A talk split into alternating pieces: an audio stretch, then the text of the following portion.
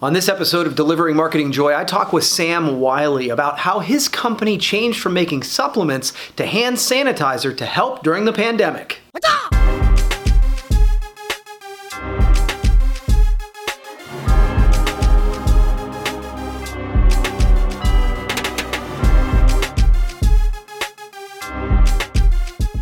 And welcome to a brand new edition of Delivering Marketing Joy. I am your host, Kirby Hasseman, and joining me today is a brand new guest. It's brand new to the show, but it's funny. We're actually, what, two, three blocks away from one another, uh, from the same uh, town here in Coshocton, Ohio. He is the CEO of Wiley's Finest. It's a subsidiary of the Wiley Companies. Sam Wiley, thanks so much for taking the time. I really appreciate it.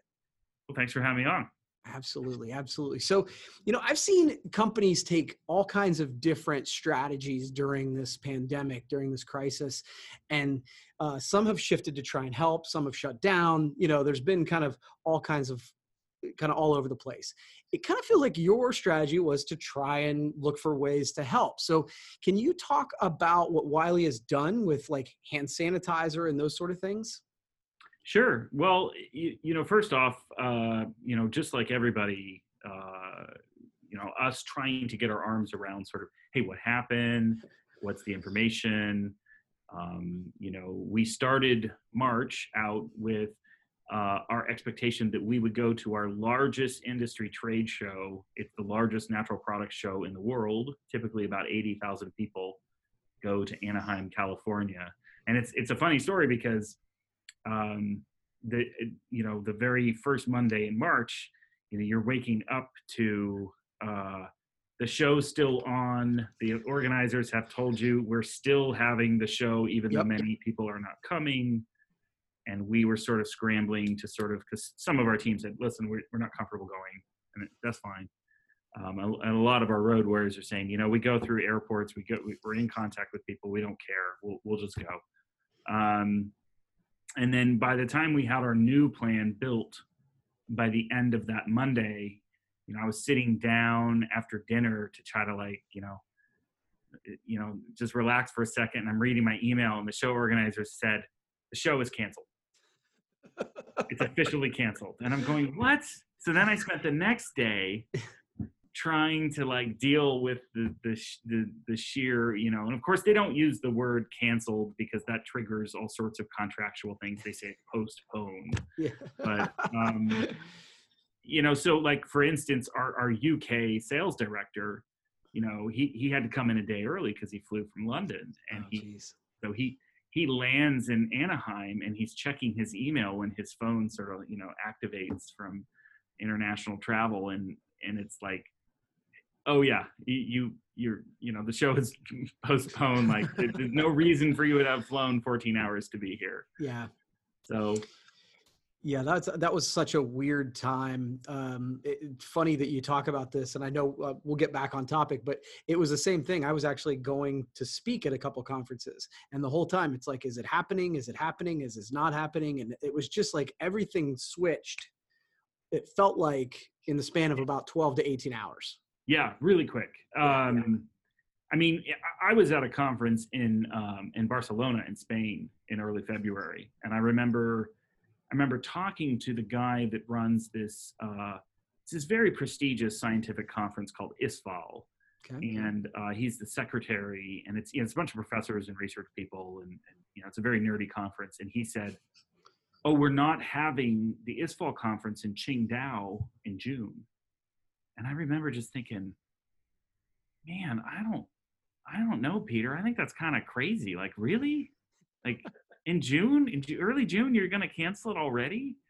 He's like, yeah, we're not going to have it. Just that sounds crazy to me. And then I, you know, flash forward, you know, eight weeks later, and I was thinking, boy, Peter was very he was on it. Great foresight. much, right. much paying much. It tells you a scientist is paying much more attention than the rest of us. Yeah, um, absolutely. Um, so then so then you know as we moved into mid-march um, and we start seeing uh, you know spike in in consumer goods the panic buying supplements hand sanitizers um, and you know we we make fish oil supplements they're they're good for general immune health mm-hmm. but they are not an immune health category supplement so mm-hmm. You know they're in that category of stuff that like has a positive impact on your immune system but um, they're not a supplement people take for like acute immune support you know not Right, like a right. vitamin c or an echinacea or you know um, a, a vitamin d or something like that i mean we have formulas with vitamin d but the, most of those products don't have on pack claim Okay. you know that says supports immune health even even though the nutrient does but it, it's not on pack right so Mhm. So our our sales are going okay in March, up over prior year, but it, we're the immune category is you know three or four hundred percent up, and you know supplement oils is like thirty percent up, and we're going well this is great, but you know it's not gonna last forever.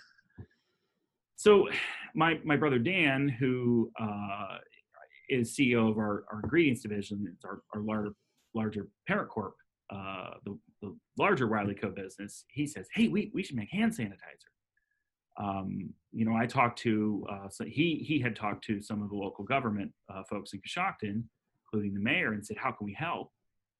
Said, well, gosh, you know, if we could get hand sanitizer, we're all out. Um, and we we talked about that, and it was like, mm, this is not really what we do. We're not really set up for that. And Right. and, and and hand sanitizer is an OTC drug. It's regulated by regulated by the FDA. So um, you know, we we typically there's a lot of registrations and a lot of facility setup, and and your quality management system has to be designed for OTC drugs. Um, but uh, you know, I think it was maybe, I think it was maybe Friday, March twentieth, that FDA published emergency guidance that said, hey, if you make this very special recipe and you don't deviate from the recipe, we'll let you make hand sanitizer Okay. and that came out and you know i think it was maybe saturday morning my brother was like hey it's still getting this thing. Like why don't we make hand sanitizer? And our r&d director was like hey did you see the fda publish this updated guidance? And i, I said okay well if if if we if we want to make sanitizer to support local communities first responders you know people that are out like that because you know the best thing to do is to, to wash your hands right Mhm. Right. soap and water. But but uh, soap and water uh, is impractical. Like if you're a cop and you're out on the road, or Right. you know you're you're you're an EMT and you're you're you know trying to clean your ambulance and keep your hands clean. That's not that's not very practical. Right. Um, so is I you know I said if we want to make this, we we kind of got to like we got to work on it tonight, like Saturday night. Like this is gonna take like i'm you know i run the cpg business. I mean i you know i got you know products that we pro- products like this you know, where, you know a lot of wiley co stuff goes into a drum you know or a tanker. And you know we you know when we take a product like catch free omega i mean it, it takes a lot of work to put all the components together and the Sure. labels and all the stuff. And and i'm going well we gotta we gotta get this going like th- this takes time. Like we're if we if we at a, at a dead run can get this done in say two weeks we'll, we'll, we'll be happy. Right. so um yeah that was fun. That was fun. So so we we i think we made about i think we made about 10,000 bottles and um donated that out to local community area. And we we i think we we we distributed it to about a five county area to health Mhm. departments and and and first responders and then we started to get like basically a lot of uh, direct requests. So you like a nursing home or you know maybe i don't know the folks echoing hills or something like that would, would call us and say you know can you send us a case? Um, and, and it, that was interesting uh, you know we gave we gave it all away. Hmm um, and we also so thinking about this from a marketing perspective um, course it's always you know it's always you're trying if you're doing good in your community uh, from you you i guess you don't want to beat your chest too loudly Yeah. A, yeah.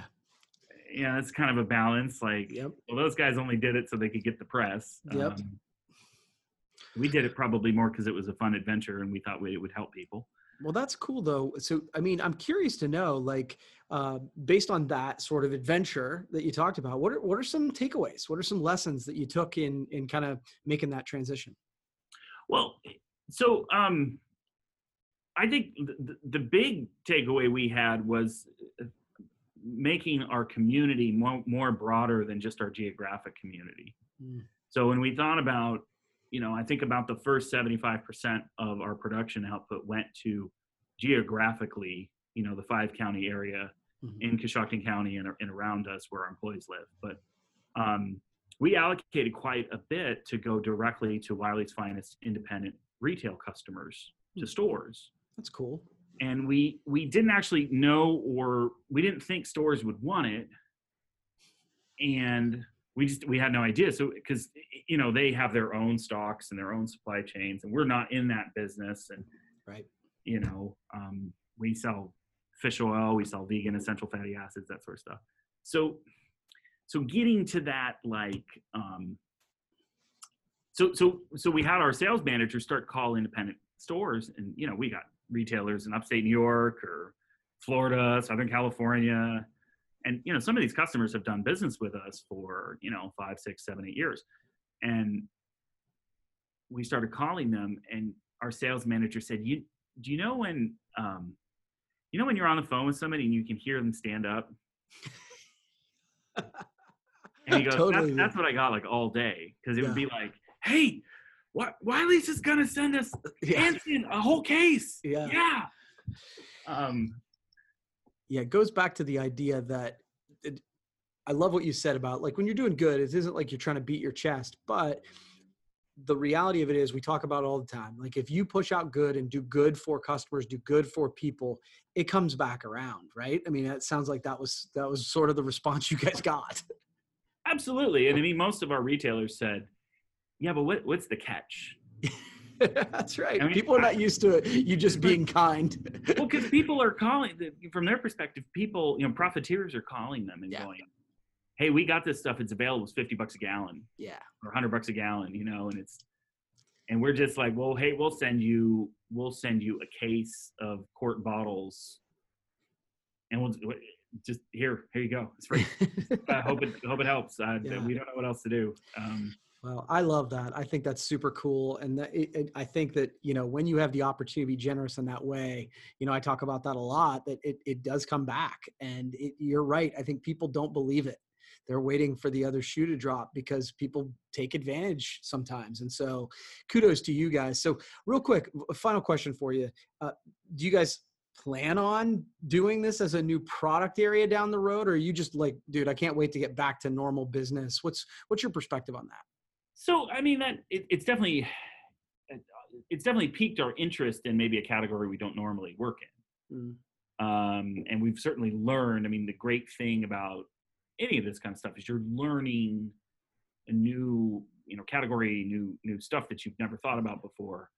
You know, the stuff that we made on a short term basis, and a lot of other manufacturers uh, who who handle large quantities of ethanol which is a which is a one of the approved disinfectants. A lot of manufacturers in our in our category, you know, globally. I mean, you know, people in our industry trade group globally have have diverted to make um, to make hand sanitizer. But it but what we bottled was basically like the emergency World Health Organization recipe. You know, like the kind of stuff you the instructions are like how to make it in a carboy in a you know in a village in Africa if you're fighting the spread of Ebola. You know, I Yeah. mean, so it's it's a it's it's it's not a friendly consumer product. It is an emergency. We need to Yeah, yeah. sanitize a hand or a surface, and here's what we do. Yeah. But it, it certainly piqued our interest to think about what are other ways uh, and other kinds of products we can make to serve our customers. Because I mean, our our uh, you know our our purpose for our brand. I mean, I got it here on my on my on my uh, on my wall is is to help people live a better life through improved health, and that that's a big focus. That's that's that lens, but what drives you know what we do. So Mhm. Yeah, no, that's super cool. And I, I, again, you know, I reached out to you because I thought what you guys did was really cool. And I love the idea that you just sent it out and that people were like, wait, what's the catch? Because I think that when you do good, it's, it, it- that sort of thing does come back around. So kudos to you guys. I, I appreciate what you've done. And, and, um, so you've answered my three questions. I give everybody a chance to ask me one question. Do you have one for me? Sure. So you've uh, you've been very active in your digital marketing Mhm. and and your your your video interviews. You've actually been doing this for a number of years. Mhm. Um, I guess you know from from a marketing professional standpoint, you know what should organizations like ours be doing where you know normal rhythms are disrupted, right? So, for instance, my sales team. Most of my sales team is at home they can't really visit stores they can they can call stores uh, they can do pre-recorded videos they can they can facetime or zoom or teams you know video chat stores. They can um, they can do all these different things. They can email but it's hard everybody's video chatting. Yep. so now video chat is like the new spam of of phone calls or emails Right. you know it's like the, it's a third thing to ignore. So so you know from a practical you know what what should marketing and sales professionals be doing to to, to combat sort of the zoomification of things No, it's a great, it's a great question, and I, you know, I think that many of us are living through this. You know, they call it the new normal or whatever you want to call it. And one of the things I say all the time is, anybody who tells you I know exactly how to handle what to do during this pandemic is they're they're they're, they're wanting to sell you something, right? Because we, none of us has lived through this, so I feel a little disingenuous now. But what I will say is, I'll tell you what we've been doing. How about that? Sure. And so one of the things that we've done is we said the same thing. Man, it feels um, a little tone deaf for us to be going out and making hardcore sales calls in the middle of this. So what we looked at is going, okay, those um, those pieces of content that really truly provide value. Um, those are the things we're going to focus on. And so we looked at, okay, what are the questions that our customers are asking all the time that we want to create a blog, a video, podcast, or something around uh, answering their question, providing them value. I think one of the things that we do as sales and marketing people, and I'm guilty of this, is we look at it through our lens, right? Like, how does this serve me? And I think this is the perfect time to flip that and go, how can I create something that serves them? And it's funny because I I pitch that idea of giving first all the time. Provide value through content, provide value through products like we do. And your what you guys did in the hand sanitizer piece is a perfect example of giving first, right? You just provided value with not looking for anything in return.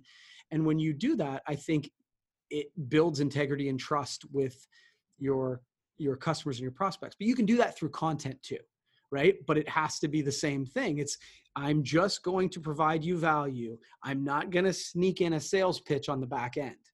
Because if I provide you value over and over and over again, when you need us, you'll call us because we'll we've built that. And so that's what we're trying to do. We've created marketing courses for free. We've done blogs and videos all in the idea of going okay, we want to provide you value.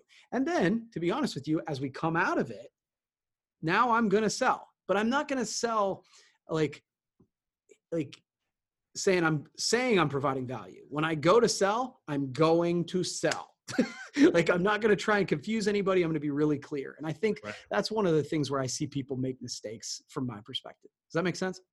yeah no i think that's good i mean i think some of some of the stuff that we've we've done that i think have some similarities to that is um you know our field sales reps so for instance i have one that lives in tampa Mhm. and she is uh, obviously given all that's going on you know she doesn't want to visit accounts in miami or jacksonville Right. right? That's a long way away from her home. Normally, she would, you know, take a week and go up there and get stuff done and, and what whatnot. But you know, she's she is, uh, or or my rep in Long Island is is you know, okay. Well, I, I don't want to go all the way to Philly and do overnights, but I'll get out to my local stores, to the stuff that's close to my house. And what we told them is, you know, just just show up at the store and help. Right. So stock shelves, Yeah. you know, merchandise stuff, uh, you know, Be a partner. do replenishment for the protein category, Yeah. the stuff we're not in, you know, just whatever the store needs, help check out customers, help customers find stuff, you know, Yeah. go just go work the floor. And uh the customer sees you do that, they'll they'll give you an order at some point. Yeah, absolutely. And the thing is, you might actually learn a need that they have that you didn't know. So that's, I love that. So, uh, Sam, thank you so much. I really appreciate you taking the time. I know you're busy right now. Um, we'll have to do it again sometime. Okay. Yeah, been lots of fun. Cool. Absolutely. Well, that's that's going to wrap up this edition of Delivering Marketing Joy. We'll see you next time.